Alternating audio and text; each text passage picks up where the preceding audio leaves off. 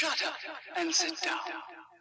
Greetings from the heartland of America, Guthrie, Oklahoma, and Hoboken Coffee Roasters. This is the Bold Leadership Podcast, where we are building bold leaders to solve tomorrow's toughest challenges. If this is your first time listening, then thanks for taking the time. The Bold Leadership Podcast is published every Tuesday for your enjoyment, and show notes are found at www.exsin.co.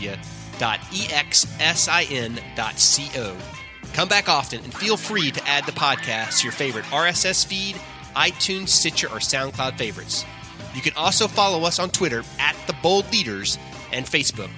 All links are in the show notes.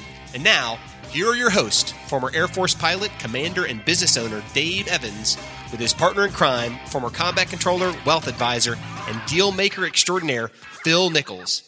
Let's get into the show. Well, welcome to another episode of Bold Leadership. Bold Leadership, episode 47 Walk the Talk. Now, I've got to be honest with you. If you're a parent, you understand exactly what this means, especially if your child has ever done anything wrong. Many times you have fallen victim to the old adage, do as I say, not as I do.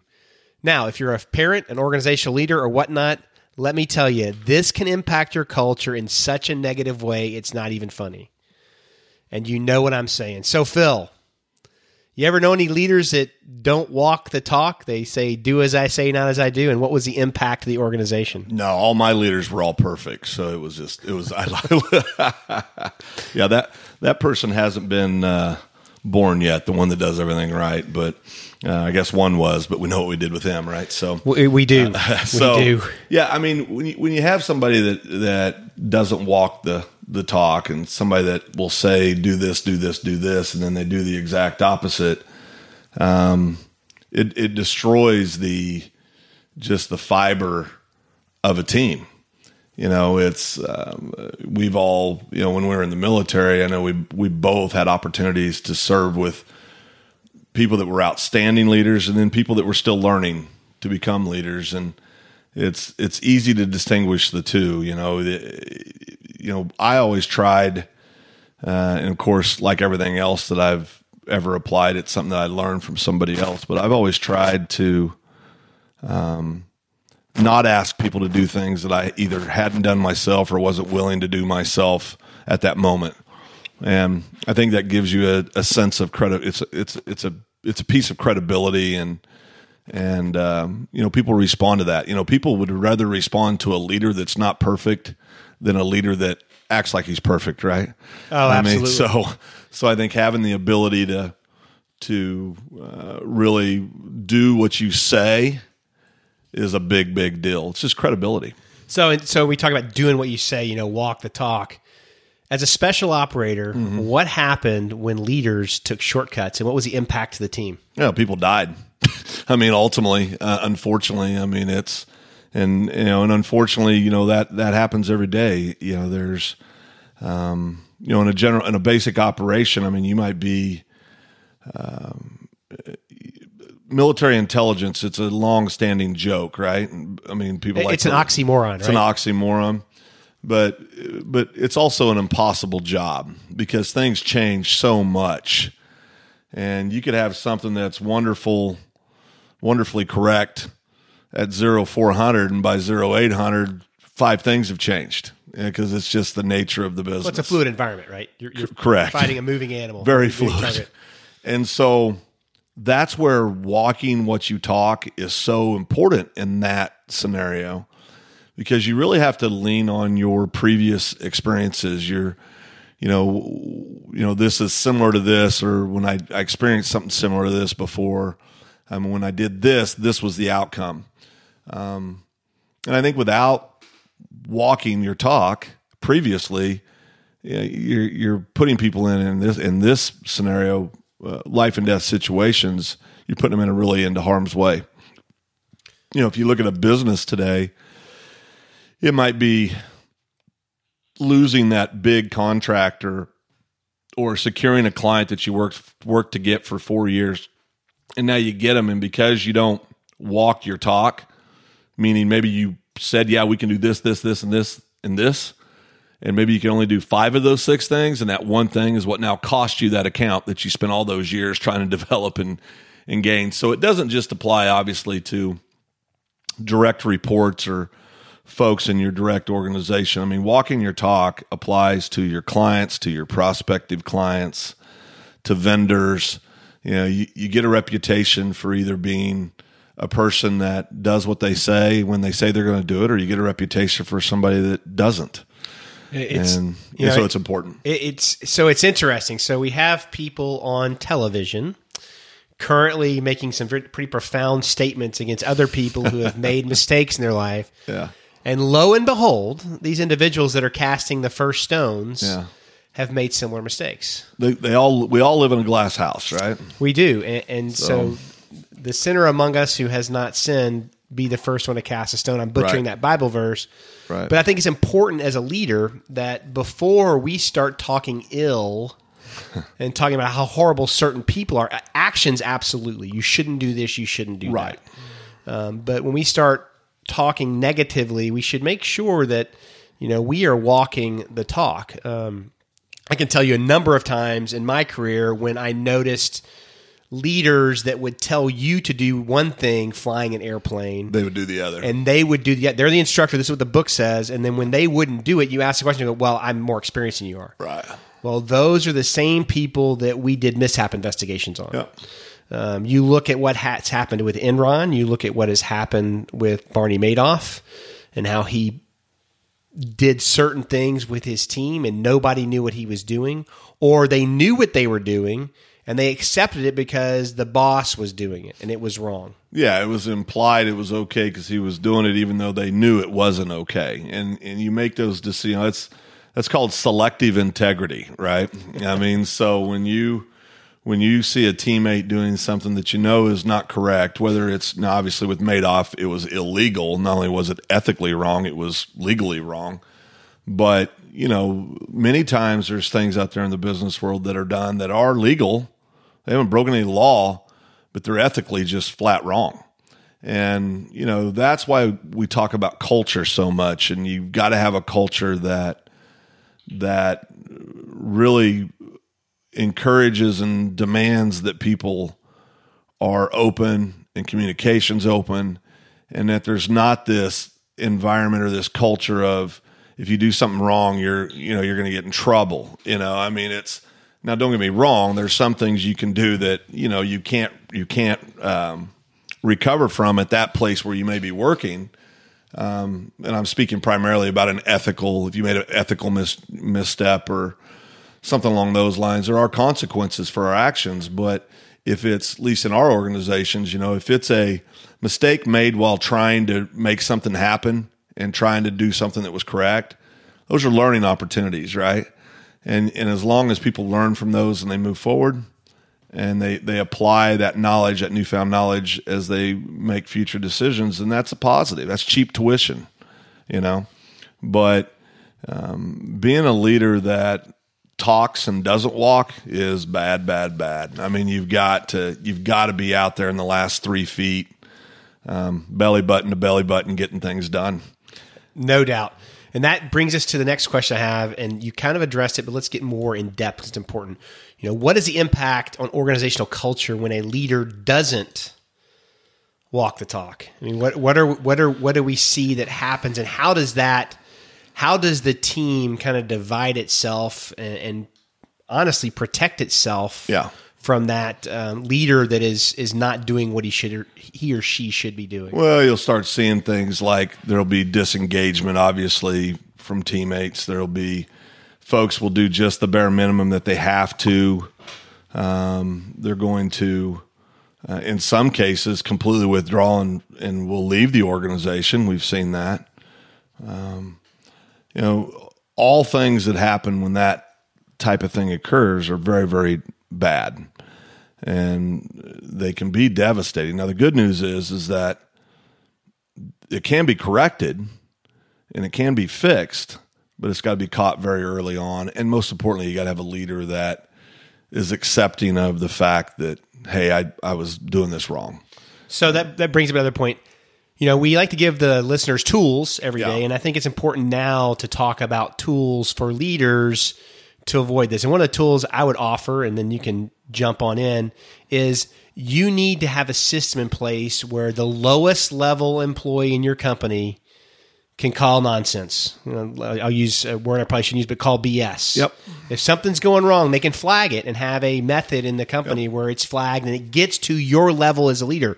Because your filters between you and the lowest level workers in your company are going to prevent that information from traveling up. And so, what happens when you create an environment like that? When you have an environment where the newest of new employee has been given permission to say, "Hey, you know, as we're walking out these projects, whatever project it may be, you have you have the I'm giving you permission to throw a flag on me, if you will." Yep. and to say, hey, you know, I was, I know we were talking about this, but I was thinking that this probably is is is more along the lines of what we should be doing, or you know, hey, you said this, but that doesn't align with what our our mission statement says, or what our you know outcome is, or outcome outcome objectives are. But you got to have a just an easy. It doesn't have to be anything fancy. It can be a, a Google share. It can be. I mean, there can be all kinds of different ways where you just communicate. Back. It can be a yellow flag you throw. Literally, it can be a yellow flag. If you're in the same office, throw a yellow flag. Don't hit them with the bing bag, but throw a yellow flag. Well, you'll get ejected from the game, That's which right. happened this Yeah, weekend if yeah, you saw that. You yeah. got to go. Yeah, but but I think just having just having um, again culture that encourages that kind of free communication back and forth. And again, if the, if everybody that's involved is truly there for the right reasons and is truly wanting to get what should be all of our ultimate goal is the best outcome for our clients, then something like a yellow flag moment isn't going to isn't going to shake you to your core. You're going to be appreciative of that, so you can get better and and ultimately get to where you want to be, which is to to, to provide best in class services to your and client. and the fun thing about this is, you know, sometimes as a leader, you understand the situation better than the employee. Right. So they throw that yellow flag. It's an opportunity to, if you need to, we can pick that yellow flag up and talk about Yeah. their perspective. Wave the flag off. And wave the flag off and have and have that mentorship moment with your Right. team and grow the team to focus on your mission that matters. So I mean, it gives you a lot of power as a leader when you open that communication and allow the youngest and newest people in the organization to to openly discuss their concerns. Yeah, I mean it's uh, a there you know the, the reason why so many people don't develop in organizations is because there's no process for them to develop. And I know that's something we're we're both very excited about as we've got some some new stuff coming out that we think is really going to revolutionize private sector business as far as continuous development and preparation for the next gig within the organization. But that's that's a whole nother topic. But I think you got to have that process in play. You've you've got to have a system, uh, and and to your point, Dave, you should make it fun. I mean, it should be enjoyable to get better. You know, it does. Everything doesn't have to be drudgery. Then it'd be a controversy or No, it doesn't have to be this big thing. I mean, it, you know, you know, we spend so much more time with those people that we work with professionally than we do our own family, which you know is crazy, but it's it's real world, and um, you know we need to we need to treat our our work peer group or family the same as we do our home life family which is if there's a problem or a concern, I don't know about your house, Dave. Or actually, I do. I know the answer to this, but but I know when Miss Tanya sees me doing some, I'm not. I mean, she'll call BS on me in a half a second, Yep. Same and, as she should. And and you know, we need to have that same mentality in the workplace. You know, there's got to be that acceptance that the person's coming at you from a place of concern and wanting to get better and not a place of oh i got you you know and that's really a big part of it. So much of what we do is how do we communicate. Sure. it's not it's not what we're saying it's how we're saying it. And yeah i could have somebody call up and say phil i'm really hurt by what you said and and i and or another person come and say listen what you said's a bunch of blah blah blah and start going off on me and i can promise you you're going to get a different reaction from me it's the same it's the same you're you're delivering the same message but it's just how do you approach it And Communication is important, right? Oh, talk. You, you talk about it all the time. Speak softly. speak softly. You got to talk soft to each other. I mean, in your personal life, you need to talk soft. In your professional life, you need to talk soft. It's just a, it's an absolute must if you want to have peace in your life, professionally and personally, is talk soft. You know, my dad taught me a long time ago that he would rather have things right with my mother, meaning him and her, than to be right. And and what he was trying to say was that so many times there's disagreements in relationships that are really it may not start out this way, but it ends up being about I got to prove that I'm right. Yeah. And you, you know, it's just crazy. So the next time you're in a disagreement with your spouse or your loved one, after you've been going at it for about five minutes, just hit pause and look at each other and see if you can even remember what you guys are really arguing about. because nine times out of ten, you're you're not going to be able to. Uh, that's Uh, fair statement. so you know, so anyway, that's that's the uh, five minute marriage counseling for the day. It's, it's good, and, and, you know, you know, t- talking softly is important to me. And, and Yeah. both of us, Type A bulldogs, Yeah. door breakers down. It's it's a lot of work, right? It's a lot of work. and, and Andrea will tell you first Yeah. and foremost, I'm not very good at it, and I, I still need to continue to work on it. Yeah, exactly. Uh, one thing I'll too. offer to the to the group today that's listening, another opportunity in your staff meetings. Um, to have an ugly baby moment. Yep. And and what I mean by that is you put a picture of an ugly baby on the board. Okay, what are the ugly babies out there in the organization that we need to lay on the table, and what are the proposed fixes for those ugly babies? So, um, walking the talk is allowing your people in the meeting with the group to talk about things that are wrong in the organization and propose solutions, and then solicit feedback from the team on how they may see it or they may see it differently to offer uh, ways to get better and be more efficient. Right. I think, you know, the ugly baby, baby moment is significant because too many times we don't want to look at our flaws. We want to just focus on the things that we perceive as our strengths. And the irony in that as is many times those things we perceive as strengths really aren't strengths. Well, you put lipstick on it, and a Yeah. little bond on, Yeah. bond on it, and they look really pretty now. No, Yeah. they don't. It's still an ugly baby. Still an ugly Call baby. it what it is. That's Lay it on the right. That's table. right. Let's fix Let's it. have that know? discussion. Yeah, let's fix it. So, but but you know, just again, it's communication, right? It's having the ability to to um, to accept critique, criticism, whatever you want to call it. Coach, I mean, call it whatever you want to call it, but it's it's the ability to accept, be accepting of that, and learn from that, and then spread it throughout the organization so that it's received by all. You know, I, I like to tell people kids are going to find out soon enough that their parents aren't perfect. So why don't you just tell them yourself? Um, that way you can start helping them avoid some of the landmines you stepped in as an as a as a young person. You know, it's uh, you know every every day with a teenager is a new joyful experience, right? And and so many times we got to remember to to how you teed up this talk today.